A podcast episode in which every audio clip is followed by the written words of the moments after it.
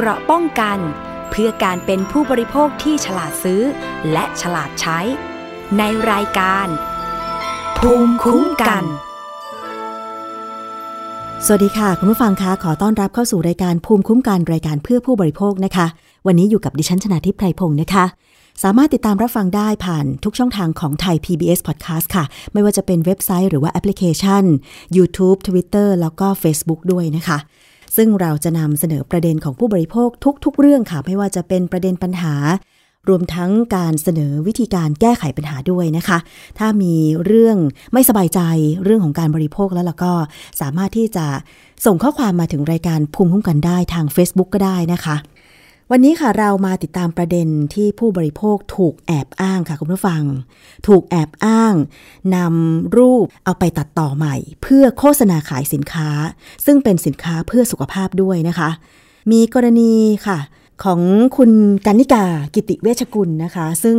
ท่านเป็นผู้ดำเนินรายการ เช้าทันโลกทางอสมทด้วยนะคะ และนอกจากนั้นเนี่ยตำแหน่งของท่านก็ยังเป็นอนุกรรมการอาหารยาผลิตภัณฑ์สุขภาพ สภาองค์กรของผู้บริโภค และยังเป็นคณะอนุกรรมการ คณะกรรมการอาหารและยาของออยด้วย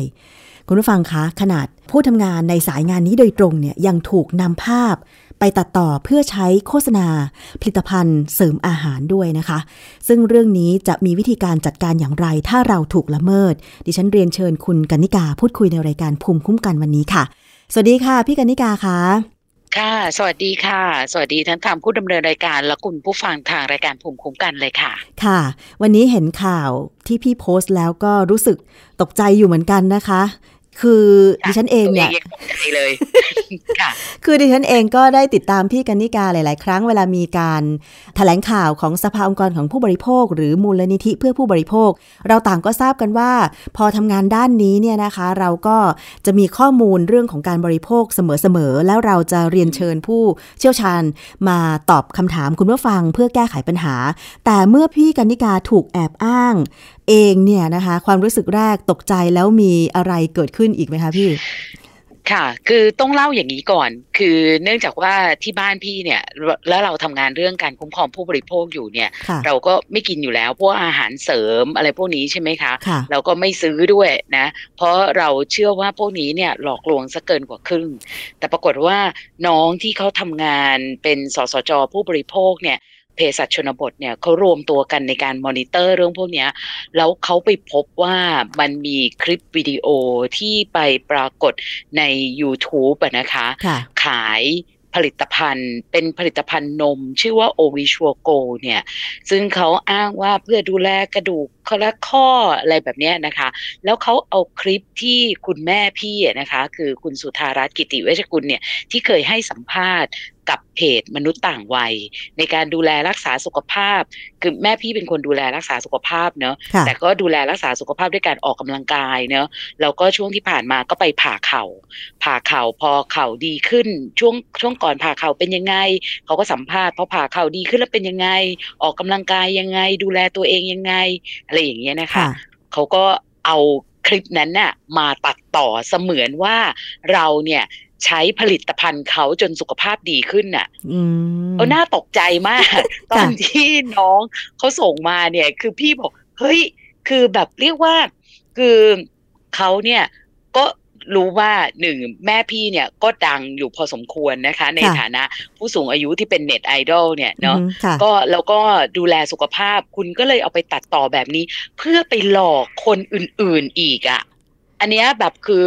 ทำผิดกฎหมายในทุกกระบวนการเลยนะคะเขาไม่ได้เอาแค่ภาพนิ่งใช่ไหมคะ ตัดต่อเป็นคลิป ไม่ได้แค่ภาพนิ่ง ใช่เป็นคลิปเลยโอ้เพราะว่าเพราะว่าตอนที่เพจมนุษย์ต่างวัยสัมภาษณ์เนี่ยเขาสัมภาษณ์เป็นคลิป แล้วเขาก็จะมีภาพการใช้ชีวิตแล้วก็ทั้งภาพนิ่ง ซึ่งมีพี่กับแม่ด้วย แล้วก็อืมเราเดินกันอยู่ในสวนอะไรแบบเนี้ยหรือแม่พี่เดินช้อปปิ้งในตลาดอะไรแบบเนี้ยค่ะนะคะ การออกกำลังกายยกขายืดขาอะไรอย่างเงี้ย เพื่อไปเห็นว่าเพื่อไปหลอกคนอื่นว่าสุขภาพดีอะ เพราะกินของเขาอืมเรียกว่ากล้ามากใช่กล้ามาก แล้วก็พี่คิดว่าคือ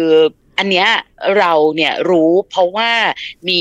เภสัชสสจ แล้วก็น้องชมรมเภสัชชมรมที่ทำงานเรื่องคุ้มครองผู้บริโภคเนี่ยเขามอนิเตอร์อยู่ แต่พี่เชื่อว่าถ้ามีคนอื่นถูกทำแบบนี้ แล้วเขาไม่ได้รู้จักว่า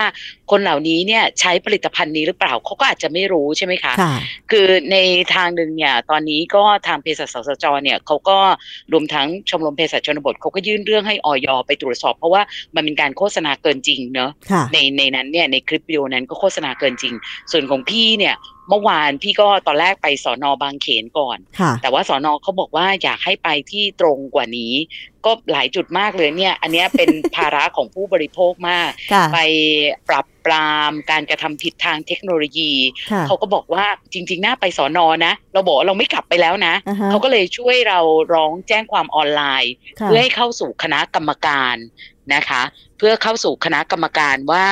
จะสามารถ ส่งไปหน่วยงานไหนในตำรวจเนี่ย เพื่อให้จัดการเรื่องนี้ พี่ก็รอ 48 ชั่วโมงแล้วค่ะ ก็คงประมาณสักพรุ่งนี้บ่ายเนี่ยก็จะทราบว่าเรื่องเนี่ยมันจะส่งไปหน่วยงานไหนมตอนนี้สภาองค์กรผู้บริโภคเนี่ยก็รับเรื่องร้องเรียนเพื่อไปดำเนินการต่อด้วย ก็คือจะเอาทั้งเรื่องอาญาแล้วก็ฟ้องร้องจนถึงที่สุดอะค่ะ ค่ะ คือตอนนี้พี่กันนิกาได้ไปแจ้งความที่ตำรวจบกปคบแล้วใช่ไหมคะ แล้วก็แจ้งความออนไลน์แล้พี่วแจ้ง คือเนื่องจากว่าโอ้โหเนี่ยพอพอคุณน้ำพูดถึงว่าปคบคบคือถามว่าเราเนี่ยผู้บริโภคเนี่ยเราค่ะจะรู้ไหมว่าเราควรไปจุดไหน มันก็ไม่ได้มี one stop service นะถ้าโทรไปพี่ไปหนึ่งหนึ่งตำรวสาจมห้าอ่เขาอก็ไม่ได้แจ้งความทางโทรศัพท์เหรอคะหนึ่งหนึ่งสามห้าหมายเลขโทรศัพท์ของปคพี่บไม่ได้ลองหนึ่งหนึ่งสามห้าแต่พี่เลยใช้ออนไลน์ที่เขาเป็นอาชญากรรมทางเทคโนโลยีอะอืมให้ร้องเออแจ้งความออนไลน์ตำรวจไซเบอร์ซึ่งอันนั้นน่ะ ใช่ใช่ซึ่งอันนั้นมันจะเหมาะกับเหมาะกับคนที่โดนถูกหลอก call center ค่ะใช่แต่ว่าทางตำรวจที่แนะนำที่อาชญากรรมทางเทคโนโลยีเนี่ยเขาก็บอกว่าอันเนี้ย ทุกเรื่องมันจะสู่คณะกรรมการ แล้วคณะกรรมการจะพิจารณาภายใน 48 ชั่วโมงอืมว่ามันเหมาะกับหน่วยงานไหนของเขาอ่ซึ่งเขาก็บอกว่าก็ดูแล้วก็น่าจะเหมาะกับคุ้มครองผู้บริโภค หรือหน่วยงานท้องที่เนี่ยเดี๋ยวเขาจะตอบมาภายใน 48 ชั่วโมงอ๋อนะคะ เราก็รอนี่ก็จะ 24 ชั่วโมงแล้ว เดี๋ยว 48 ชั่วโมงก็คงรู้ว่าเรื่องเนี่ยมันจะไปอยู่ที่หน่วยไหนนะคะอ๋อเขาก็จะเรียกเราไปสอบสวนให้เอ่อ ขอข้อมูลเพิ่มเติมอะค่ะ ค่ะ นอกจากแจ้งความแล้วเนี่ยนะคะพี่อือฮึกันนิกาดำเนินการร้องเรียนที่สภาองค์กรของผู้บริโภคเพื่อดำเนินการต่อด้วยใช่ไหมคะ ใช่ค่ะ ใช่ค่ะ เพราะว่าเพราะว่าคือพอไปดูแล้วเนี่ยเคสนี้เนี่ยมันน่าจะไม่ธรรมดา เพราะว่าผลิตภัณฑ์เนี่ย ไม่มีการขึ้นทะเบียนในประเทศไทยค่ะนะคะ แต่ขายแล้วก็โฆษณาอย่างเต็มที่และที่สำคัญเนี่ยก็ไปพบว่าเขาเนี่ยมีการหลอกว่ามีหมอมาพูดแต่เอาเข้าจริงไปเทียบกับเว็บของแพทยสภาก็ไม่มีชื่อหมอคนนี้อืมนะคะ คือหลายเรื่องมากเลยเดี๋ยวสภาองค์กรผู้บริโภคเนี่ยเขาก็จะดำเนินการน่ยนะคะค่ะแล้วก็ยังต้องหาตัวเจ้าของผลิตภัณฑ์ด้วย ซึ่งพอดูแล้วเนี่ยมันเชื่อมโยงกับทาง ในเวียดนามอะไรอย่างเงี้ยอ๋อในนี้ก็ยิ่งยุ่งยากใหญ่เลยนะคะ ค่ะ หมายความว่าตอนนี้ใไทยเยไม่รู้ว่าพี่กันนิกาอืมค่ะยังไม่สามารถติดต่อเจ้าของผลิตภัณฑ์ได้เพื่อมายังชี้ไม่แจได้งเลย ยังไม่ได้เลย ใช่ดิฉันไม่ได้เห็นตัวคลิปอะนะคะพี่กันนิกาแต่ว่าค่ะอยากจะทราบว่าเขามีการโฆษณาช่องทางการขายเพื่อให้ผู้ซื้อเนี่ยเข้าไปซื้อยังไงสั่งทางออนไลน์ หรือว่าเขามีร้านค้าอ่าเขาให้สั่งทางโทรศัพท์ สั่งทางโทรศัพท์มือถือพอพี่โทรไปโทรศัพท์มือถือพวกเนี้ย ปรากฏว่ามันมีลักษณะแบบ call center อะอ๋อเหรอคะคือคือทุกเบอร์อะไปรวมศูนย์อยู่จุดจุดหนึ่งค่ะนะคะ แล้วก็เราก็จะมีพนักงานที่ตอบเนี่ย แต่ว่าพนักงานพวกนี้เนี่ยก็จะบอกว่า เอ้ยเขาเป็นแค่พนักงาน call center มีอะไรให้ add ไลน์มาพี่บอกพี่ไม่ add ไลน์นะอืมเพราะว่าเราก็ต้องยกการ์ดสูงไว้ก่อนใช่ไหมคะค่ะอันนี้ก็เตือนผู้บริโภคด้วย ถ้าเขาขอให้ add ไลน์อย่า add ไลน์กับเขา นะคะค่ะเราก็บอกว่าให้คุณเนี่ยไปดำเนินการลบคลิป ปรากฏว่าเขาก็ลบบ้าง บางอันลบ บางอันเนี่ยตั้ง private เท่านั้นอืมซึ่งหมายความว่ามันยังอยู่ในนั้นอยู่ค่ะแล้วพี่ก็เข้าไปทาง Facebook ของไอโอวิชวโกเนี่ยเราก็บอกแบบเดียวกัน แล้วขอให้เจ้าของเขาเนี่ยติดต่อเรากลับมาค่ะนะคะ เพราะว่ามาดำเนินการ แต่ว่าเขาก็ไม่ตอบกลับมา แล้วก็บอกว่าให้เราโทรแต่ไปบรรดาเบอร์ที่มันขายของนี่แหละ ค่ะ มันรู้สึกผิดปกติมากๆอะ คือถ้ามันเหมือนถ้าอันนี้ให้ดิฉันสันนิษฐานจากการที่อ่านข่าว อ่านข่าวมาค่ะบ้างเนี่ยนะคะ น่าจะเป็นค่ะการขายแบบ call center แบบพี่กนิกาว่าจริง ๆ แต่ว่าอืมคนขายหรือว่าศูนย์กระจายสินค้าเนี่ย ไม่แน่ใจว่าจะอยู่ในต่างประเทศ แล้วค่อยเอาคำสั่งเหล่านั้นเนี่ย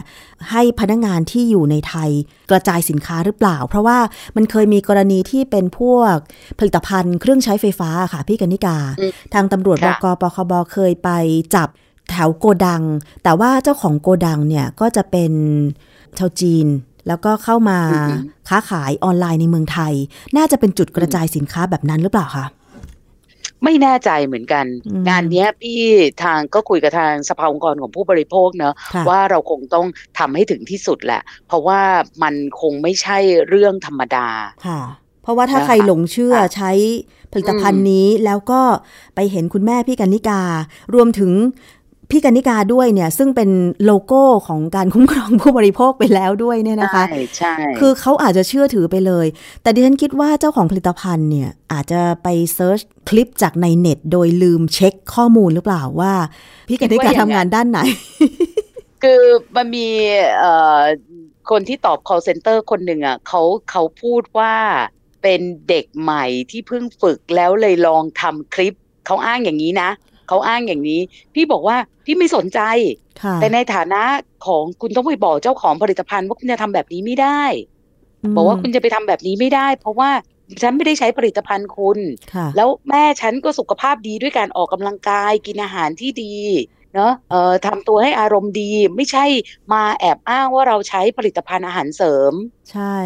นะคะ แล้วก็เอาแบบเนี้ยไปหลอกคนอื่นอีกอะ นะคะ เมื่อวานตอนโพสต์ไปเนี่ยยังมีน้องคนนึงบอกเลย บอกว่าผมก็เคยเห็นคลิปทีแรกว่าจะซื้อให้แม่ยายกับแม่ตัวเองกินดูสิ แสดงว่ามันมีคนถูกหลอกจริง ๆ ไง ใช่ไหมค่ะคือเขาสร้างภาพความน่าเชื่อถืออะนะคะ ใช่ใช่ คือถ้าใครไม่ได้ดูคลิปต้นทางว่ามีที่มาที่ไปยังไง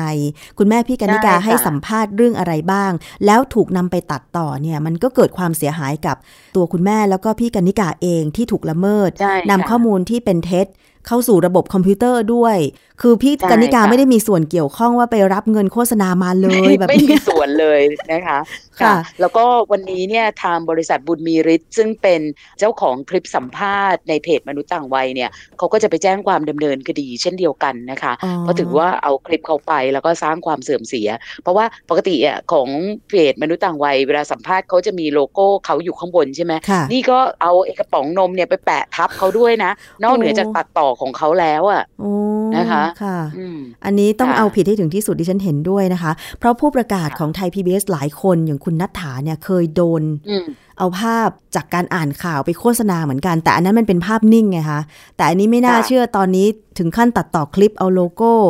เอ่อใหม่ไปแปะโลโก้เก่าของรายการเขาด้วยเนี่ยมันเกินไปจริง ๆ นะคะ ค่ะค่ะ อยากบอกเตือนผู้บริโภคอะนะคะ คือตอนนี้เนี่ยเวลาที่เราเห็นโฆษณาประชาสัมพันธ์ สินค้าออนไลน์ในสื่อโซเชียลมีเดียต่างๆเนี่ยอยากจะให้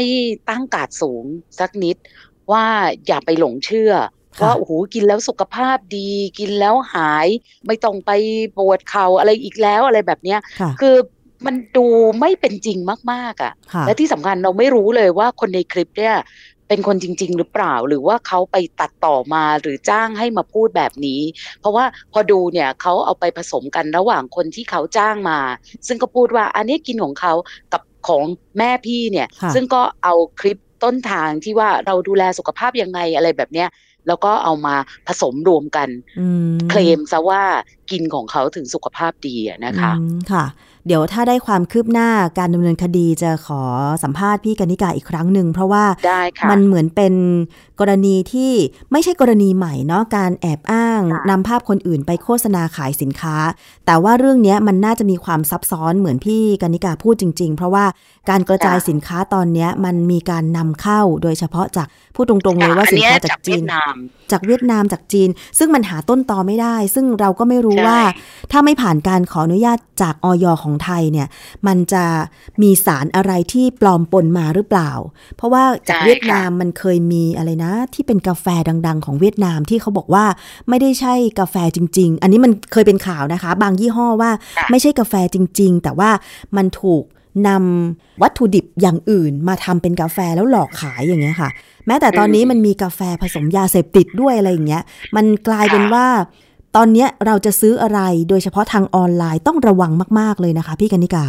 ค่ะ แล้วก็แค่อย่าแค่หลงเชื่อว่า โอ้เป็นคนดังเออกินแล้วจะได้ดีมีสุขภาพอย่างเขานะคะ อย่าไปเชื่อเลย แล้วก็คือเข้าใจว่ารายการภูมิคุ้มกันเนี่ยก็เป็นรายการดังอยู่เหมือนกันนะคะ ถ้าตำรวจบคปคบคุ้มครองผู้บริโภคเห็นเคสนี้แล้ว รีบไปเสนอตัวเลยนะคะ ว่าขอดำเนินการเอง อันเนี้ยดิฉันก็จะขอบคุณมาก ๆ เลยค่ะ ค่ะ จริง ๆแล้ว มีอีกหนึ่งรายการนะคะที่ช่วยๆกันเกี่ยวกับเรื่องของผู้บริโภคนั่นคือรายการสถานีประชาชนค่ะพี่กนิกา ค่ะ ค่ะอือฮึก็เป็นอีกหนึ่งช่องทางนะคะ จะเชิญมาออกได้ไหมคะสัปดาห์นี้ยุ่งมาก ๆ เลย ฉะนั้นก็เลยต้องไปแจ้งความเมื่อวานนี้แทนอ๋อค่ะค่ะ เอาเป็นว่าค่ะวันนี้ขอบคุณพี่กนิกามาก ๆ เลยนะคะ ที่มาแชร์เรื่องราว ผู้บริโภคท่านอื่นจะได้ระวังตัวหนึ่งคือ เห็นโฆษณาจะได้ไม่หลงเชื่อ ให้คิด วิเคราะห์ก่อนก่อนจะซื้อผลิตภัณฑ์ต่างๆ มาใช้ 2 ก็คือว่าในกรณีที่เราเป็นผู้เสียหายถูกละเมิดเนี่ยเรามีวิธีการจัดการอย่างไร อันนี้สำคัญมากๆ แล้วก็ช่วยกระตุ้นหน่วยงานอย่างตำรวจด้วยนะคะ ให้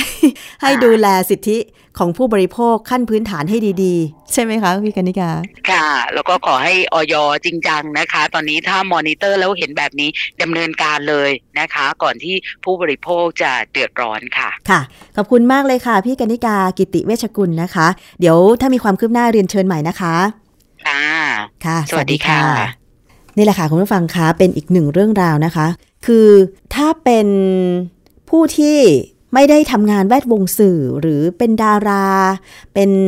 ผู้มีชื่อเสียงอย่างเงี้ย การถูกแอบอ้างแบบนี้บางทีเนี่ยเราอาจจะไม่รู้ คือบางคนตอนนี้เวลาแชร์ รูปตัวเองในสื่อสังคมออนไลน์ ก็ต้องระมัดระวังตัวด้วยนะคะ คุณผู้ฟัง คืออันนี้พี่กนิกาและคุณแม่เนี่ยไม่ได้แชร์เอง เป็นคลิปการให้สัมภาษณ์เพจมนุษย์ต่างวัยถึงการดูแลสุขภาพ ซึ่งใช้วิธีการออกกำลังกาย กินอาหารที่มีประโยชน์ ไม่ได้ใช้ผลิตภัณฑ์เสริมอาหารใด ๆ แต่ถูกผลิตภัณฑ์เนี้ย OV ชัวโกนะคะซึ่งดิฉันไม่แน่ใจว่าเป็นพวกผลิตภัณฑ์เสริมอาหารที่ที่มีวัตถุดิบเป็นนมหรืออย่างไร แต่ว่าการ เอาคลิปของคนอื่นไปแอบอ้าง แล้วโฆษณาขายสินค้าตัวเอง มันผิดกฎหมายอยู่แล้ว ก็อยากจะให้ระมัดระวังไว้ เหมือนที่พี่กนิกาได้พูดไว้เมื่อสักครู่นี้นะคะ และถ้ามีประเด็นปัญหาอยากจะร้องเรียน เช่น ไปเห็นคลิปนี้ แล้วเกิดข้อสงสัยว่าเอ๊ะ มันเป็นจริงดังโฆษณาไหมโฆษณาเกินจริง โฆษณาเป็นเท็จหรือเปล่านะคะ แจ้งมายังรายการภูมิคุ้มกันรายการเพื่อผู้บริโภคได้ ทางกล่องข้อความทาง Facebook หรือว่าแจ้งไปที่รายการสถานีประชาชนของไทย PBS ก็ได้ เราจะได้ช่วยกันสอดส่องดูแลนะคะ หรือว่าจะแจ้งเจ้าหน้าที่อย่างสสจจังหวัด หรือโทรไปหมายเลข โทรศัพท์ ร้องทุกข์ของออยนะคะ หมายเลข 1556 แคปหน้าจอแคปหลักฐานต่างๆ ไว้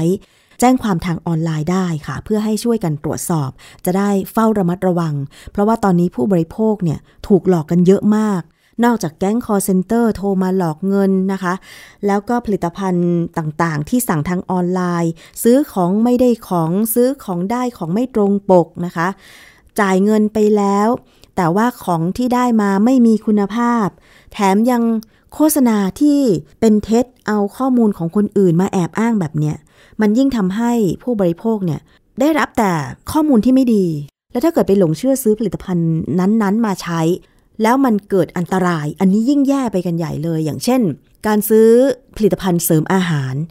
แล้วก็ถูกปลอมปนด้วยสารอันตราย เช่น สารสเตียรอย ที่มักจะมีการโฆษณาอวดอ้างว่า เป็นสมุนไพร ลูกกลอนบ้าง ยาแคปซูลบ้าง หลอกว่าเป็นสมุนไพรแท้ร้อยเปอร์เซ็นต์เนี่ยมันเป็นคำพูดของเขาเลยนะ ดิฉันเคยได้ยินได้ฟังตั้งแต่เด็กแล้ว สมุนไพรแท้ร้อยเปอร์เซ็นต์แต่พอออยนำผลิตภัณฑ์ไปตรวจสอบปุ๊บอ้าวในขวดนั้นมันมีสเตียรอยด์นี่ มันมียาแก้ปวด ขนาดในหนึ่งขวดเนี่ยมียาแก้ปวดเท่ากับ 50 เม็ดร้อยเม็ดอย่างเงี้ยกินไปแล้วยังไงมันก็หายปวดข้อปวดเข่า เพราะว่ามันเป็นยาแก้ปวด แล้วก็สเตียรอยด์ซึ่งมันบรรเทาอาการเจ็บปวด แต่เมื่อเลิกกินเมื่อไหร่ ผลกระทบมาทันที ดิฉันเคยเห็นคุณยายข้างบ้านนะ แก้มแดง หน้าบวม เขาคิดว่าเขาสุขภาพดีจริง ๆ ไม่ใช่นะคะ สุดท้ายคือไตาวาย เพราะว่าเผลอกินผลิตภัณฑ์สุขภาพที่ผสมสารสเตียรอยด์เข้าไปจนไตทำการขับออกมาอย่างหนักไตทำงานหนักอะ่ะสุดท้ายไตไม่ทำงานฟอกของเสียไม่ได้ ก็เลยไตาวายเสียชีวิตนะคะ อันนี้อยากจะเล่าเป็นอุทาหรณ์ไว้เกี่ยวกับโฆษณาและผลิตภัณฑ์พวกนี้ว่าอย่าหลงเชื่อค่ะ เกราะป้องกัน เพื่อการเป็นผู้บริโภคที่ฉลาดซื้อ และฉลาดใช้ ในรายการ ภูมิคุ้มกัน ไปติดตามประเด็นจากการที่สำนักงานคณะกรรมการอาหารและยาหรืออยค่ะ ตรวจสอบพบตอนนี้มีการขายกาแฟแต่แอบลักลอบผสมยาเสพติดนะคะ ซึ่งเป็นที่รู้กันดีในกลุ่มผู้เสพยาเสพติดค่ะ จากกรณีที่เจ้าหน้าที่ฝ่ายปราบปรามพบยาเสพติดเช่นยาอี ยาเค ผสมอยู่ในซองเครื่องดื่มเกลือแร่ คอลลาเจน และกาแฟ มีการลักลอบขายตามสถานบันเทิงและช่องทางออนไลน์นั้นนะคะ ทางเภสัชกรวีรชัย นนวชัย รองเลขาธิการออยค่ะ ได้กล่าวถึงประเด็นนี้ว่า การนำยาเสพติดมาใส่ในซองเครื่องดื่ม อย่างเช่นเกลือแร่คอลลาเจน และก็กาแฟเนี่ยเพื่อเป็นการปกปิดอำพรางของนักค้ายาเสพติด เพื่อหลีกเลี่ยงการจับกลุ่มของเจ้าหน้าที่ฝ่ายปราบปรามนะคะ และจะมีการขายให้เฉพาะกลุ่มของผู้เสพยาเสพติด ในราคาที่แพงกว่าสินค้าทั่วไป เช่น ราคาขาย 1,200 บาทถึง 1,500 บาทต่อซองทีเดียว ซึ่งจากการตรวจสอบ สำนักงงานคณะกรรมการอาหารและยานะคะ ยังไม่พบการปนเปื้อนยาเสพติดในเครื่องดื่มเกลือแร่ คอลลาเจน และกาแฟที่จำหน่ายตามร้านค้าโดยทั่วไปค่ะ เพราะฉะนั้นก็อาจจะวางใจได้ไปเปราะหนึ่งนะคะว่า ถ้าเราเป็นผู้บริโภคที่ชอบไปซื้อคอลลาเจน หรือกาแฟ ผงสำเร็จรูปมาชงดื่มที่บ้านเนี่ยก็ไม่มีการลักลอบผสมยาเสพติดพวกนี้ เพราะว่ามันแพงนะคะ แต่ว่าคุณผู้ฟังมันก็ทำให้ การจับกลุ่มของเจ้าหน้าที่ปรับปรามยาเสพติดมันยากขึ้นไหมคะ เพราะว่าคือกลุ่มผู้ติดยาเนี่ยเขาก็รู้ว่ามันผิดกฎหมายเขาก็เลยพยายามหาวิธี ที่จะขายโดยตบตาไม่ให้ถูกจับได้ อันตรายสำหรับนักเที่ยวค่ะคุณผู้ฟัง เพราะว่า คือดิฉันไม่แน่ใจว่าคนที่ไปเที่ยวสถานบันเทิงต่างๆ เนี่ย พอจะรู้ข้อมูลตรงนี้แบบลึกซึ้งไหมนะคะ เกิดถ้าใครเป็นเด็กใหม่ ๆ ถูกรุ่นพี่ ชักชวนไปเที่ยวสถานบันเทิงเหล่านี้ แล้วก็ไม่รู้ว่าเขามีการลักลอบขาย กาแฟสำเร็จรูป เกลือแร่หรือคอลลาเจน ที่ผสมยาเสพติดยาอียาเคเหล่านี้เนี่ยแล้วอาจจะเผลอกินเข้าไปหรือถูกหลอกให้กินเข้าไปเนี่ยจะได้รับผลกระทบด้านสุขภาพร่างกายอย่างไรนะคะ เวลาเราจะไปซื้อสินค้ากึ่งสำเร็จรูปพวกเนี้ยเราก็ควรจะดูฉลาก เพราะว่าในฉลากเนี่ยจะมีข้อมูลรายละเอียดต่างๆ เกี่ยวกับผลิตภัณฑ์นั้นๆ บอกเรานะคะ แต่หากมีข้อสงสัยเรื่องความปลอดภัยของผลิตภัณฑ์สุขภาพเนี่ยสามารถสอบถามหรือว่าแจ้งร้องเรียนไปที่สายด่วนของอย หมายเลขโทรศัพท์ 1556 หรือ Line at FDA ไทยแล้วก็ Facebook ค้นหาพิมพ์เป็นภาษาอังกฤษค่ะ FDA ไทยง่ายๆเลยนะคะ แจ้งเรื่องร้องเรียนไปค่ะ เกราะป้องกัน เพื่อการเป็นผู้บริโภคที่ฉลาดซื้อ และฉลาดใช้ ในรายการ ภูมิคุ้มกัน อีกเรื่องหนึ่งนะคะ เตือนภัยผู้บริโภคที่นิยมจองที่พักตากอากาศ หรือว่าโรงแรม บ้านพักพูลวิลล่าต่างๆ ผ่านทางออนไลน์โดยเฉพาะการไปเซิร์ชหา ที่พักในราคาถูกตาม Facebook Twitter หรือว่า TikTok เนี่ยนะคะ ตอนนี้มันมีการหลอกลวงกันเกิดขึ้นแล้ว โดยเจ้าของที่พักนั้น ก็ไม่รู้เหมือนกันว่าใครนำภาพที่พักของตัวเอง ไปโฆษณาหลอกลวงผู้บริโภคนะคะ มีหญิงสาวรายหนึ่งวัย 27 ปีค่ะ ซึ่งเป็นนักท่องเที่ยวจากจังหวัดขอนแก่น ร้องเรียนผู้สื่อข่าวนะคะ บอกว่าเมื่อวันที่ 18 เมษายน 2566 เนี่ย ตนเองและครอบครัว หาที่พักผ่านออนไลน์ค่ะ ไปเจอเพจ Facebook เพจหนึ่ง ได้ตรวจสอบเบื้องต้นพบว่าเพจนี้มีผู้ติดตามเยอะมาก และมีความน่าเชื่อถือพอสมควร จึงได้ติดต่อสอบถาม เกี่ยวกับที่พักเป็นพูวิลล่าในพัทยาจังหวัดชนบุรี พร้อมกับโอนเงินมัดจำและเงินประกันบ้านรวม 16,900 บาทนะคะ หลังจากโอนเงินเสร็จก็พยายามติดต่อเบอร์โทรศัพท์ตามหน้าเพจ แต่ว่าไม่สามารถติดต่อได้ ตนเองจึงรอจนกระทั่งได้รับการติดต่อกลับ และได้รับข้อความการจองจากเพจดังกล่าวโดยบอกว่า เมื่อถึงวันจองเดินทางถึงที่พักแล้วเนี่ย ให้โทรไปหา คนที่ชื่อป้าแมว พร้อมกับแนบเบอร์โทรของป้าแมวมาด้วย เพื่อจัดการเรื่องที่พักให้นะคะ ต่อมาก่อนวันเดินทางค่ะ ได้มีสายติดต่อเข้ามา โดยมีการสอบถามเรื่องการเข้าพักที่ภูวิลล่าดังกล่าวตนเองก็แปลกใจว่าทำไมถึงโทรมาที่เบอร์ส่วนตัวได้ แต่ก็ได้ตอบกลับไปว่า ตนเองก็เป็นผู้เข้าพักเหมือนกัน ไม่ใช่เจ้าของบ้าน จนกระทั่งวันเดินทางก็คือ 22 เมษายน 2566 ค่ะ ตนเองพร้อมครอบครัว 18 คนเนี่ย ได้เดินทางไปถึงบ้านพักพูเวลล่าที่พัทยาที่จองไว้ ไปพบคนดูแลบ้านพักอยู่บริเวณหน้าบ้าน แล้วก็เมื่อแจ้งให้ทราบว่าได้จองบ้านพักผ่านเพจ Facebook นี้ คนดูแลบ้านตอบกลับว่า คุณถูกหลอกแล้ว บ้านพักเต็มแทบทุกวันนะคะ การจองต้องจองล่วงหน้าเป็นเดือนเลยนะคะ จากนั้นตนเองพยายามติดต่อไปยังป้าแมว ตามเบอร์โทรศัพท์ที่ถูกส่งต่อมานะคะ ในกล่องข้อความ กลับพบว่าติดต่อป้าแมวไม่ได้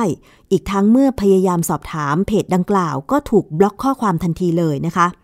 ตนเองและครอบครัวจึงพยายามพูดคุยกับผู้ที่ดูแลบ้านที่ไปเจอหน้าบ้านน่ะนะคะ กลับไม่ได้รับข้อมูลเท่าที่ควร บอกเพียงแต่ว่าถูกโกงแล้วเท่านั้นนะคะจากนั้นจึงได้ขอเบอร์ติดต่อไปยังเจ้าของบ้านตัวจริง จากการพูดคุยกับเจ้าของบ้านตัวจริงทราบว่าภูเวลล่าที่พัทยาแห่งนี้เนี่ยถูกนำรูปไปแอบอ้าง เพื่อเปิดจองแล้วก็โอนมัดจำมานานแล้วนะคะ มีผู้เสียหายหลายรายค่ะ ซึ่งทางเจ้าของบ้านตัวจริงเนี่ยก็บอกว่าไม่สามารถแก้ไขหรือทำอะไรได้เลย นอกจากนี้นะคะ กลุ่มผู้เสียหายจากต่างจังหวัดอีกสองครอบครัว ก็เดินทางมารอที่บริเวณหน้าบ้านพัก ทราบว่ามีอีกสองกลุ่มที่เดินทางไปก่อนหน้านี้แล้วนะคะ ทราบว่ามีอีกสองกลุ่มที่เดินทางมาที่ภูวิลล่าแห่งนี้แล้วก็ออกไปแล้วเช่นกัน หลังพบว่าตัวเองถูกหลอกจากเพจดังกล่าวค่ะ ซึ่งวันเดียวกันมีนักท่องเที่ยวจากต่างจังหวัดตกเป็นเหยื่อ ถูกหลอกจากเพจที่ปล่อยให้เช่าภูวิลล่าแห่งนี้ 4-5 กลุ่ม รวมเป็นเงินแล้วเนี่ยแต่ละกลุ่มสูญเงินไป 6,000ถึง10,000 บาททีเดียว ซึ่งพอทราบว่าตัวเองถูกหลอกให้จองพูวิลล่าแต่ว่าไม่สามารถเข้าพักได้จริงเนี่ยนะคะ จึงเดินทางไปที่สถานีตำรวจภูธรเมืองพัทยาค่ะ เพื่อแจ้งความร้องทุกข์ ซึ่งทางพนักงานสอบสวนกลับแนะนำให้ไปแจ้งความยังพื้นที่ภูมิลำเนา หรือที่จังหวัดขอนแก่น โดยให้เหตุผลว่าเพื่อความสะดวกในการเรียกสอบปากคำสุดท้ายแล้วก็ไม่ได้แจ้งความที่สพพัทยาแต่อย่างใด แต่ก็ไม่ได้มีการบอกนะคะว่าจะกลับไปแจ้งความที่ ในพื้นที่คือจังหวัดขอนแก่นหรือเปล่า แต่เรื่องนี้เป็นอุทาหรณ์อย่างดีค่ะ เพราะว่ามีการแชร์จากเพื่อนดิฉันใน Facebook เช่นเดียวกันว่าเกือบไปแล้ว เกือบที่จะจองพูลวิลล่าแห่งนี้ไปแล้ว แต่โชคดีที่เจอข่าวนี้ซะก่อนก็เลยไม่ได้โอนเงินไปจอง จริงๆ อยากจะให้ผู้เสียหายที่ถูกหลอกจากผู้ที่ทำเพจ Facebook ปลอม แล้วนำภาพของพูลวิลล่าที่พัทยา แห่งเนี้ยไปแอบอ้างโฆษณา เปิดให้จองโดยที่รับเงินจองไปแล้ว แต่ว่าไม่ใช่เจ้าของบ้านตัวจริง พอผู้บริโภค เดินทางไปถึงหน้าที่พักพูวิลล่าเนี่ยไม่สามารถเข้าพักได้ สูญเงินไป รายละเป็นหมื่นบาทเนี่ยมันไม่ใช่เงินน้อยๆนะคะ คุณผู้ฟัง การพักพูวิลล่าในปัจจุบันเนี่ยมันเป็นที่นิยม บ้านพักตากอากาศแล้วก็มีสระว่ายน้ำสามารถทำกิจกรรม ปิ้งย่างอาหารกินรวมกันได้แบบเนี้ย เวลาไปพักผ่อนเป็นครอบครัวใหญ่ ๆ หลายคนเลือกจองที่พักแบบพูวิลล่า ก็คือมันมีสระว่ายน้ำกิจกรรมต่างๆ เล่นเนี่ยนะคะ เพราะว่ามันอาจจะคุ้มค่าคุ้มราคากับการไปพักผ่อนกับครอบครัว แต่ก็ต้องเสี่ยงละค่ะ การซื้อขายหรือการทำอะไรบนโลกออนไลน์เนี่ย เพราะเราไม่รู้ว่าความเป็นจริงเป็นอย่างไร มีใครนำภาพของใคร ไปแอบอ้างตัดต่อหรือเปล่า เหมือนที่เราคุยกับคุณกนิกา เมื่อตอนต้นรายการว่าเธอถูกนำคลิปที่เธอกับคุณแม่ไปให้สัมภาษณ์อีกรายการหนึ่ง ไปตัดต่อขายผลิตภัณฑ์ เสริมอาหารอีกยี่ห้อหนึ่ง ซึ่งเธอไม่ได้รับเงินอะไรมาเลยนะคะ แต่ว่าจะต้องไปแจ้งความดำเนินคดีต่างๆมาเมื่อถูกละเมิดแบบนี้ ผู้บริโภคอย่างเราเสียเปรียบทั้งขึ้นทั้งล่องนะคะ เพราะฉะนั้นจริง ๆ แล้ว การค้าขายออนไลน์ก็ต้องถูกควบคุมดูแล ให้รัดกุมขึ้นเนาะดิฉันว่า คือสื่อสังคมออนไลน์อย่าง Facebook Twitter TikTok เนี่ยมันยากที่จะควบคุมจริง ๆ เพราะใครก็ได้สมัคร ใช้บัญชีใช้อีเมล อะไรก็ได้ที่แต่งขึ้นมา บางคนมีหลายอีเมลมากเลย มีหลาย Facebook มาก มีหลายบัญชี TikTok มากเลยคือมันควบคุมไม่ได้จริง ๆ นะคะ สื่อสังคมออนไลน์ เพราะฉะนั้นผู้บริโภคเองเนี่ย ก็ควรจะช่างใจก่อน ก่อนที่จะซื้อสินค้าหรือจองบริการผ่านออนไลน์ โดยเฉพาะบ้านพักพูวิลล่านี่แหละ ตามแหล่งท่องเที่ยวเช่น หัวหินพัทยาเนี่ยเป็นที่นิยมมากเลย บางครั้งเนี่ยถ้าจะจองจริง ๆ อาจจะต้องจองผ่านเพื่อนๆ ที่เขาเคยไปมาแล้ว แต่หลายคนก็มีหลายเหตุผลเนาะสำหรับคนที่ชอบจองทางออนไลน์ เพราะว่ามันราคาถูก หรือแม้แต่การสั่งซื้ออาหารจากไรเดอร์ ผ่านทางออนไลน์ค่ะคุณผู้ฟัง มันมีกรณีหนึ่งที่ทางร้านค้าเนี่ยมีโปรโมชั่นบอกว่าถ้าสั่งซื้ออาหารผ่านแอปพลิเคชัน และส่งโดยไรเดอร์เนี่ยจะมีส่วนลดถึง 50%แต่ถ้าไปกินที่ร้านเนี่ยไม่มีส่วนลดให้ ผู้บริโภคหัวใสรายนี้ ก็เลยไปนั่งกินที่ร้าน แต่ว่าสั่งผ่านไรเดอร์ พอสั่งผ่านระบบแอปพลิเคชันไรเดอร์ไปส่งเนี่ยไปส่งที่โต๊ะถึงร้านอาหารนั้นเลย เธอบอกว่าถามร้านค้าแล้วว่าทำได้ไหมร้านค้าบอกทำได้ เธอก็เลยทำมันถูกต้องแล้วนะคะคุณผู้ฟัง เพราะว่าอะไร สั่งผ่านไรเดอร์ผ่านแอปพลิเคชันของออนไลน์เนี่ยร้านค้าลดให้ถึง 50%กับแค่นั่งรถไปรอที่ร้าน พอจัดการผ่านระบบปุ๊บไรเดอร์มาส่งที่โต๊ะ ได้ส่วนลดตั้ง 50%มันก็คุ้มค่ารถใช่ไหมคะคุณผู้ฟังทำให้โต๊ะอื่นๆ อาจจะมองค้อนว่าทำไมฉันต้องจ่ายราคาเต็ม แต่เธอใช้วิธีสั่งผ่านแอปพลิเคชันไรเดอร์มาส่งที่โต๊ะ เธอลดตั้ง 50%อันนี้คือประโยชน์เนาะคุณผู้ฟัง แต่ว่าถ้าเราชอบซื้อสินค้าหรือจองบริการผ่านออนไลน์ ก็ต้องพินิษพิเคราะห์ให้ดี ว่าเรามีความเสี่ยงที่จะถูกหลอก เช่นเดียวกันนะคะ คุณผู้ฟัง อันนี้เอามาเล่าให้ฟังเป็นอุทาหรณ์ค่ะ เกราะป้องกัน เพื่อการเป็นผู้บริโภคที่ฉลาดซื้อ และฉลาดใช้ ในรายการ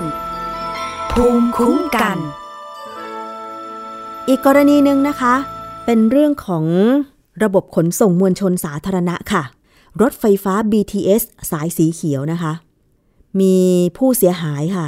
ได้โพสต์คลิปผ่านสื่อสังคมออนไลน์ แล้วก็ร้องเรียนไปยังสื่อ ว่าโดยสารรถ BTS สายสีเขียวแล้ว ปรากฏว่าติดอยู่ในรถไฟฟ้า นานเกือบ 30 นาที ไฟก็ดับ แอร์ก็ปิดทำให้หายใจไม่ออก พยายามที่จะเรียกร้องหาเจ้าหน้าที่มาช่วย เปิดประตูออกไป แต่ก็ไม่สามารถช่วยเหลือได้ เลยต้องหาทางออกเอง ทั้งการเปิดหน้าต่างเพื่อหาอากาศหายใจ ซึ่งกรณีผู้โดยสารที่ติดอยู่รถไฟฟ้า BTS สายสีเขียว เปิดเผยเมื่อวันที่ 22 เมษายน 2566 เวลาประมาณ 18 นาฬิกา 10 นาทีนะคะ มีผู้โพสต์คลิปว่า เป็นเรื่องราวเกิดขึ้น อยากจะให้ BTS ชี้แจง เพราะเกิดเหตุการณ์ฉุกเฉิน แต่กลับไม่รีบมาช่วยผู้โดยสาร และทิ้งไว้ในตู้ขบวน นานเกือบ 30 นาที ที่สถานีการเคหะ ถามกลับถ้าเป็นเหตุที่เกิดขึ้นในวันจันทร์หรือวันธรรมดา ที่มีการใช้บริการเยอะๆ อาจจะเกิดความเสียหายมากกว่านี้ก็ได้ ที่สำคัญอยากให้ BTS ควรแจ้งหากเกิดเหตุฉุกเฉิน และควรมีการประกาศบนขบวนรถไฟฟ้าหรือที่ชานชาลา เพราะตลอดเวลาเกือบ 30 นาที กลับไม่มีคำตอบ ปล่อยให้ผู้โดยสารยืนงงอยู่ในขบวนรถ ในคลิปก็จะเห็นได้ว่าภายในขบวนรถไฟฟ้า BTS เนี่ยมืดสนิทนะคะแล้วก็ผู้โดยสารเนี่ยต่างเดินขวักไขว่แล้วก็หาทางออกกันเอาเอง พยายาม มองดูว่าจะมีใครมาช่วยเหลือไหม ไม่มีนะคะ การที่รถไฟฟ้าเนี่ย จอดที่สถานีใดสถานีหนึ่งนานเกือบ 30 นาที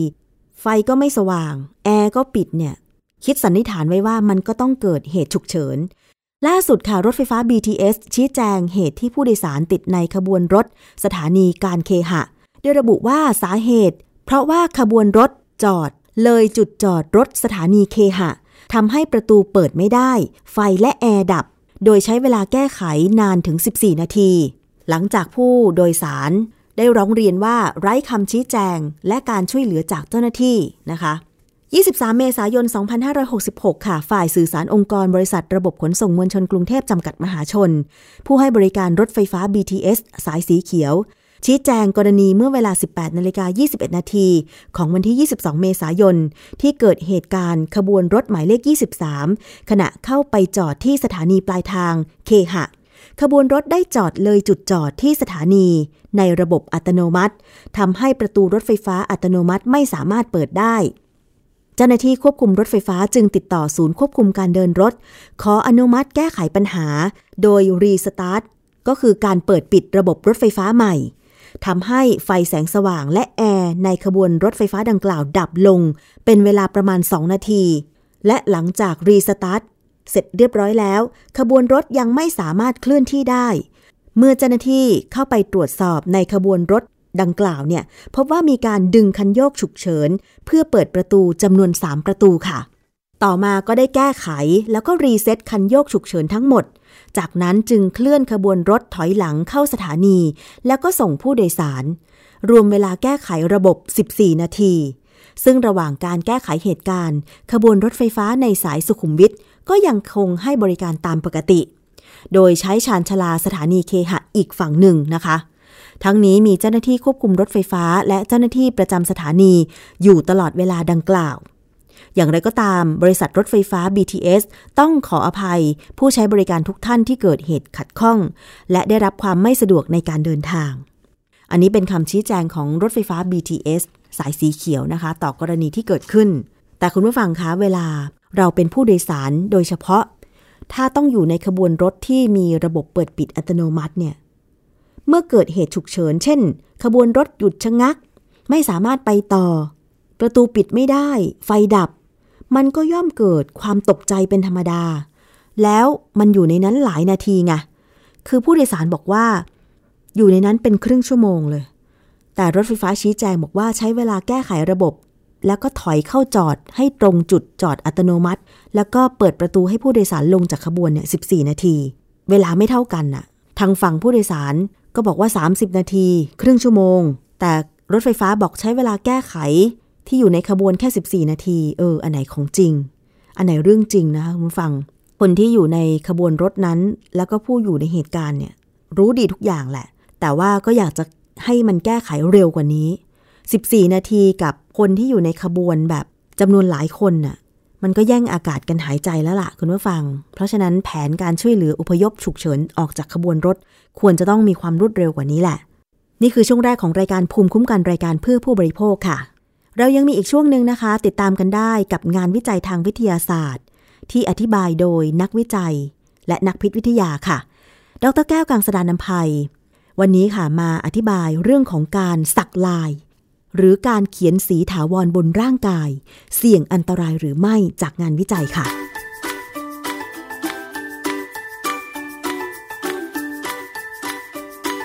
ช่วงคิดก่อนเชื่อ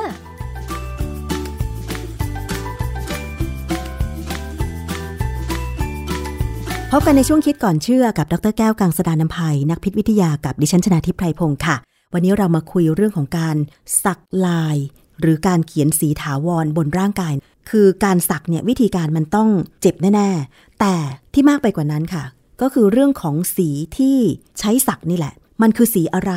และถ้ามันฝังไปตามผิวหนังของเราแล้วเนี่ยมันจะทำปฏิกิริยาอะไรกับผิวหนังเราหรือเปล่า มีข้อมูลหรืองานวิจัยอะไรเกี่ยวกับเรื่องนี้ต้องไปถามอาจารย์แก้วค่ะ อาจารย์คะสักตามร่างกายในสมัยก่อนเขาสักเพื่อเป็นสิ่งศักดิ์สิทธิ์ป้องกันตัวเองใช่ไหมคะอย่างเช่นการสักยันของอาจารย์ต่างๆ แต่ว่าปัจจุบันมันมีการสักเพื่อความสวยงาม เรื่องของการสักเนี่ยจะเสี่ยงอันตรายหรือไม่คะอาจารย์ ความจริงเรื่องนี้เป็นเรื่องที่ผมไม่ควรจะสนใจ เพราะผมไม่คิดจะสัก แต่ว่าไปนึกถึงว่าเออมีคนเยอะมากโดยเฉพาะอย่างนักฟุตบอลเนี่ยเขา มีลายที่แขน ซึ่งผมก็ไม่แน่ใจว่าลายของเขาเนี่ยเป็นการติดสติกเกอร์ หรือติดรูปรอก หรือว่าสักจริง ๆ หรือแค่เขียนสี มันคงมีหลายอย่างนะฮะแล้วแต่คนจะชอบ เพราะถ้าสักเมื่อไหร่เนี่ยมันเป็นการเอาหมึกเข้าไปใต้ผิวหนังค่ะเพื่อให้อยู่ตรงนั้นอืมแต่ค่อนข้างจะถาวรมาก แต่ถ้าเขียนสีเนี่ย เขียนให้ถาวรกับเขียนไม่ถาวรก็มีอืมซึ่งการลบทิ้งก็ยากง่ายต่างกัน ประเด็นสำคัญคือหมึกพวกเนี่ย ความปลอดภัยเป็นยังไง ไม่มีใครดูแลนะ ผมไปดูจากรายงานที่ของทางยุโรปเนี่ยเขามีรายงานเรื่องแบบเนี้ยนะ ก็ปรากฏว่าเขาก็กังวลใจกันมากว่า เนื่องจากมันเป็นเรื่องที่ค่อนข้างจะอิสระใครอยากทำก็ทำเอาแค่ในเมืองไทยเรานะ เราเคยมีการประชุมอันหนึ่งเขาเรียกว่าการประชุมหาดใหญ่วิชาการ ระดับชาติและนานาชาติครั้งที่ 9 เขามีบทความเรื่องมาตรการทางกฎหมายในการควบคุมกิจการร้านสักลายบนผิวหนังมนุษย์ ข้อมูลของเขาคือ ปัจจุบันยังไม่มีหน่วยงานหรือองค์กรใดของรัฐที่เข้ามาดูแลในด้านนี้ การประชุมนี้เกิดขึ้นเมื่อไหร่นะคะอาจารย์ ปี 2560 ปัญหาคือวัสดุอุปกรณ์เครื่องมือที่มีการใช้ในการสักลายเนี่ยนะเช่น เครื่องสักหรือน้ำหมึกที่ใช้ในการสักปืนเจาะหู อุปกรณ์ฆ่าเชื้อ ยังไม่มีข้อกำหนดกฎเกณฑ์อะไรเลย ยังไม่มีใครมาดูแลนะตัวร้านก็ไม่มีใครดูแล ตัวคนที่มาสักก็ไม่มีระบบว่าจะต้องมีข้อกำหนดอะไรบ้าง ถึงจะเป็นช่างสักได้ค่ะ เพราะฉะนั้นสิ่งเหล่านี้เป็นเรื่องที่ตัวใครตัวมัน คือสมัยก่อนเนี่ยผมเด็กๆเนี่ยผมก็เห็นพี่ที่เป็นผู้หญิงได้ไปเจาะรูหู มันก็มีความเสี่ยงอย่างหนึ่ง ต่อการติดเชื้อไวรัสเฮปไตติสซึ่งคนที่ผมรู้จักคนนึงที่ทำงานด้วยกันเนี่ย เขาติดเชื้อเฮปไตติสไวรัสเนี่ยนะเพราะเขาไปเจาะหูตัวเข็มเนี่ยมันเป็นสิ่งที่ว่าต้องล้างให้สะอาด แต่ตามที่ศูนย์การค้าที่เขาเจาะเนี่ยบางทีเขาล้างไม่สะอาดค่ะ มันก็มีสามารถจะมีเลือดติดออกมาได้ จากคนหนึ่งไปอีกคนหนึ่งเพราะฉะนั้นกรณีของการสักหรือเขียนลายอะไรก็ตามเนี่ย ถ้ามีปัญหาขึ้นมา สมมติมีปัญหาขึ้นมาเขาก็ใช้กฎหมาย เช่น พระราชบัญญัติคุ้มครองผู้บริโภค พระราชบัญญัติเครื่องสำอาง ประมวลกฎหมายอาญา ประมวลกฎหมายแพ่ง คือพูดง่ายๆ ประมวลกฎหมายที่มีอยู่จะไปดูที่ปัญหาเกี่ยวกับการเรียกร้อง คือหมายความว่าไปใช้บริการสักมาแล้วแล้วเกิดปัญหาถึงจะไป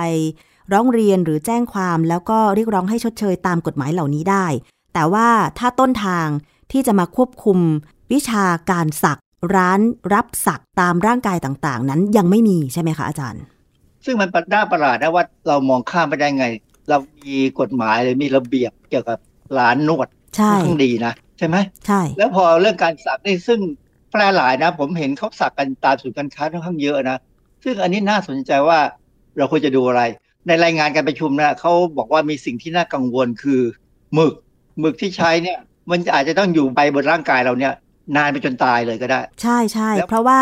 ถ้าเราไม่ลบออก มันก็แค่เลือนไปตามการเวลาแต่มันจะมีรอยอยู่ค่ะอาจารย์ ผมไม่แน่ใจว่าหมึกเขามีอะไรบ้าง แต่ว่าถ้าเป็นสมัยผมผมจำได้เลยคุณตาผมเนี่ยเขาสักที่ข้อมือนิดนึงแต่ตอนนั้นเขาสักเพราะเป็นทหารเขาจะปลดประจำการเนี่ยเพราะมีการสักนะผมไม่แน่ใจว่าเขาบังคับไหมนะก็ติดตัวคุณตาผมมาตั้งแต่เป็นทหารอายุยี่สิบเลยมาจนถึงคุณตาตายเมื่อประมาณเจ็ดสิบก็ยังติดอยู่เห็นชัดๆอยู่นะอันนี้แสดงว่าหมึกเขาดีมากว่าหมึกหมึกคนโบราณค่ะหมึกเนี่ยมันมีส่วนผสมหลากหลายมากไม่ไม่ไม่มีการควบ คุมในต่างประเทศเนี่ยเขาสนใจเรื่องนี้สหภาพยุโรปเนี่ยเขามีองค์กรหนึ่งเรียกว่า European Commission Joint Research Center ซึ่งมีรายงานเรื่องความปลอดภัยของรอยสัก และการแต่งหน้าถาวรนะอันนี้เป็นรายงานขั้นสุดท้ายเลยเมื่อปี 2017 ค่ะนะเราไปดาวน์โหลดได้เลยเออเขาให้ข้อมูลทางสถิติที่แสดงให้เห็นว่า คนยุโรปเนี่ยประมาณ 12เปอร์เซ็นคนอเมริกันประมาณ 24เปอร์เซ็น ชอบที่จะสักบนตัว แล้วปรากฏว่าผู้หญิงเนี่ยชอบมากกว่าผู้ชายคือรายงานเนี่ยมีรายงานมีความยาว118หน้า แต่มีประเด็นที่ผมจะดึงออกมาให้เห็นว่าน่าสนใจคือหมึกเขาบอกว่าหมึกเนี่ยมันมีสารเคมีอยู่ประมาณร้อยกว่าชนิด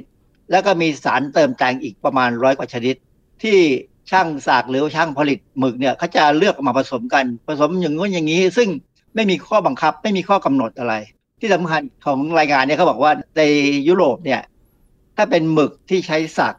มักจะนำเข้าจากสหรัฐอเมริกา แต่ถ้าหมึกที่ใช้เขียนถาวรบนตัวเนี่ย เช่นเขียนคิ้วเนี่ยนะก็จะผลิตเองในยุโรป คือคนไทยอาจจะมีความรู้สึกว่าซื้อจากยุโรป ซื้อจากอเมริกานี่มันน่าจะปลอดภัยปลอดภัยนะน่าจะมีมาตรฐานนะ จริง ๆ แล้วรายงานนี้บอกว่ามันยังไม่มีเลยอะแทบจะยังไม่มีการดูแลนะครับอาจารย์คะ หมึกในรายงานนี้เขาได้อธิบายว่าเขาใช้หมึกแบบไหนประเภทไหนมันเหมือนกับหมึกปากกาไหมคะอาจารย์ เขาบอกเม็ดสีที่ใช้ในการผลิตหมึกเนี่ยนะไม่ได้ผลิตเฉพาะเพื่อใช้ในงานสักหรือเขียนทวารมันเป็นเม็ดสีทั่วๆไป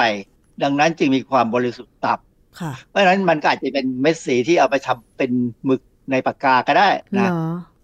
สีที่ใช้มากกว่า 80%เนี่ยเป็นสารอินทรีย์ ซึ่งมากกว่า 60%เป็นเม็ดสีเอโซหรือเอโซไดเอโซไดน์เนี่ยเราเคยพูดไปถึงเรื่องการย้อมผ้าใช่ไหมใช่ที่บอกว่าย้อมผ้าแล้วมีปัญหาแหละ บางทีมันก็หลุดออกมา เพราะฉะนั้นโดยธรรมชาติแล้วเนี่ยมันสามารถจะปล่อยสารที่เป็นกลุ่มแอโรมาติกเอมีนซึ่งสารพวกเนี้ยหลายชนิดเนี่ยมีศักยภาพในการก่อมะเร็งในสัตว์ทดลองค่ะเราบอกว่าในสัตว์ทดลองเพราะว่าเราไม่เคยทดลองในคน แต่คนที่เป็นมะเร็งก็ไม่รู้ เพราะว่าบางครั้ง คนที่เป็นก็อาจจะไม่ได้รายงานอะไรเท่าไหร่ว่าเขาเป็นมะเร็งเขาก็อาจจะตายไปเงียบๆคือสีสีหลายอย่างเนี่ยนะค่ะเวลาโดนแสง UV จากแสงแดดเนี่ย มันอาจจะเปลี่ยนแปลงตัวเองได้อืมซึ่งการเปลี่ยนแปลงเนี่ยอาจจะมีปัญหาค่ะเราพบมากเลยว่าสารเคมีหลายอย่างเนี่ยโดนแสง UV เมื่อไหร่เนี่ยเปลี่ยนไปเป็นสารพิษได้ แบบเนี้ยยังไม่มีระบบที่ชัดเจนว่าจะต้องมีการคิดถึงเรื่องของปัญหาที่จะเกิดตามหลังมาจากการใช้ เขาเลยมีการศึกษาว่าต้องมีการพัฒนาวิธีการวิเคราะห์มาตรฐานสำหรับหมึกสักหรือหมึกเคนทาวร เพื่อใช้เฝ้าระวังว่าสินค้าที่มีวางขายผู้บริโภคเนี่ยมีอะไรบ้าง ในปัจจุบันเนี้ยค่ะ เขาเคยสำรวจไหมคะว่าหมึกสักที่ใช้กันอยู่ทั่วไปเนี่ยเขาผลิตมาจากสารประเภทไหนบ้าง ในรายงานของ EU เนี่ยนะเขาบอกว่าในตลาดเครื่องสำอางของยุโรปเนี่ยหลายประเทศเนี่ยนะที่เขาทำการวิเคราะห์ บางประเทศก็ดึงตัวอย่างมา 300 ตัวอย่าง บางประเทศก็ดึงมา 3,000 กว่าตัวอย่าง แต่โดยสรุปออกมาก็พบว่าสีที่ใช้เนี่ย 43%เป็นสารพวก polycyclic aromatic hydrocarbon คือ polycyclic aromatic hydrocarbon หรือ PAH เนี่ยเราอาจจะมองว่า เอ้ย มันเป็นสารก่อมะเร็งก็ปะบางชนิดเป็น แต่ส่วนใหญ่เนี่ยก็เหมือนเป็นสีดำๆที่เราเห็นอยู่ที่เราเอามาใช้หมึกพิมพ์เป็นอะไรพวกนี้ก็เป็นพวก PAH ก็เยอะนะฮะเพราะฉะนั้น ไม่ใช่ว่าทุกตัวจะเป็นสารก่อมะเร็ง แต่โอกาสที่จะปนเปื้อนกันมีนั้น 43%เนี่ยเป็น PAH ค่ะ14%เป็น primary aromatic amine ซึ่งสารพวก aromatic amine เนี่ยค่อนข้างน่ากังวลว่าเพราะมันเปลี่ยนไปเปลี่ยนมาได้ แล้วเขาพบว่า 9%เนี่ยจะมีโลหะหนักปนเปื้อนอยู่ค่ะ6%มีสารกันบูดโอ้ค่ะ แล้วก็11%ของหมึกเนี่ย บางครั้ง มีแบคทีเรียปนเปื้อนด้วย ซึ่งผมก็ประหลาดใจว่าเขาพบแบคทีเรียในหมึกสักได้ยังไง มันต้องมีเหตุผลแหละนะฮะเพราะว่าเขาตรวจพบทางห้องแลบห้องปฏิบัติการได้นะค่ะฮะปัจจุบันนี้ยังไม่มีการรวบรวมข้อมูลเกี่ยวกับการสักหรือเขียนสีเท้าวอนเป็นระบบ เพราะฉะนั้นเขาก็เลยเสนอว่าควรจะมีควรจะทำเป็นระบบให้ได้นะฮะอาจารย์คะแล้วมันเคยมีข้อมูลไหมว่าคนที่เคยไปรับบริการการสักไม่ว่าจะเป็นตามตัว สักคิ้ว สักปาก เขาเคยมีอาการหรือมีผลกระทบทางผิวหนังอะค่ะอาจารย์ แน่ๆคือแพ้นะฮะอาการแพ้ ซึ่งมนุษย์เนี่ยแพ้อะไรบางอย่างได้ง่ายพอสมควรอย่างเช่นเครื่องสำอางง่ายๆ เช่นโลชั่น หรือว่าแชมพูเนี่ยเรายังแพ้ได้ใช่ไหมฮะค่ะดังนั้นเนี่ยหมึกสักหรือหมึกพิมพ์เนี่ยมันก็มีสิส่วนประกอบอะไรหลาย ๆ อย่าง ซึ่งสามารถกระตุ้นการแพ้ได้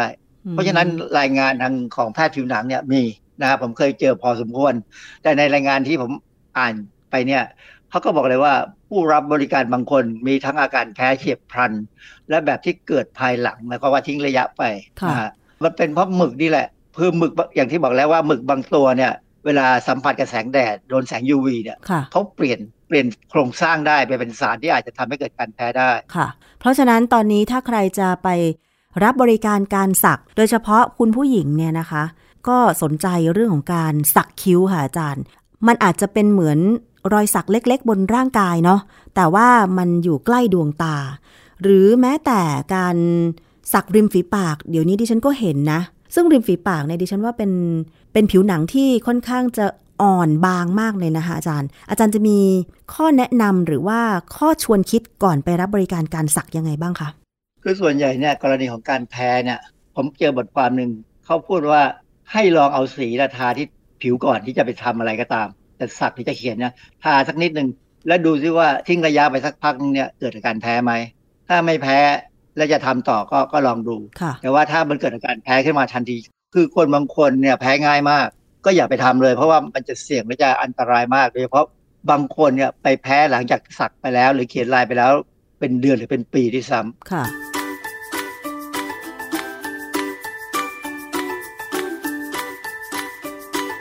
ช่วง คิดก่อนเชื่อ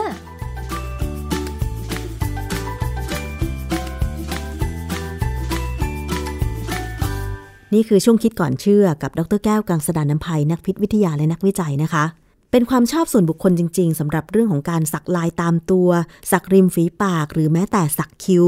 ก็เพื่อความสวยงามนะคะ แต่เมื่อได้ฟังข้อมูลเกี่ยวกับ เรื่องของการสักลาย สีหรือน้ำหมึกที่ใช้สักตามร่างกายแบบนี้แล้ว ก็ลองพินิษพิเคราะห์กันให้ดีว่า จะเลือกใช้บริการสักลายเขียนคิ้วหรือสักปากหรือไม่ คือชอบใครชอบมันแหละนะคะแล้วก็เมื่อชอบแล้วเมื่อไปทำแล้วเมื่อไปสักแล้วก็ต้องรับความเสี่ยง รายการของเรามีหน้าที่ในการนำเสนอข้อมูลข้อเท็จจริง โดยเฉพาะงานวิจัยต่างๆ ทางด้านวิทยาศาสตร์แบบนี้ ติดตามรับฟังกันได้ คิดก่อนเชื่อ ในรายการภูมิคุ้มกันรายการเพื่อผู้บริโภคนะคะ วันนี้หมดเวลาลงแล้วขอบคุณทุกท่านเลย ดิฉันชนะทิพไพรพงศ์ต้องลาไปก่อน สวัสดีค่ะ ติดตามฟังรายการได้ที่เว็บไซต์ thaipbspodcast.com และ YouTube Thai PBS Podcast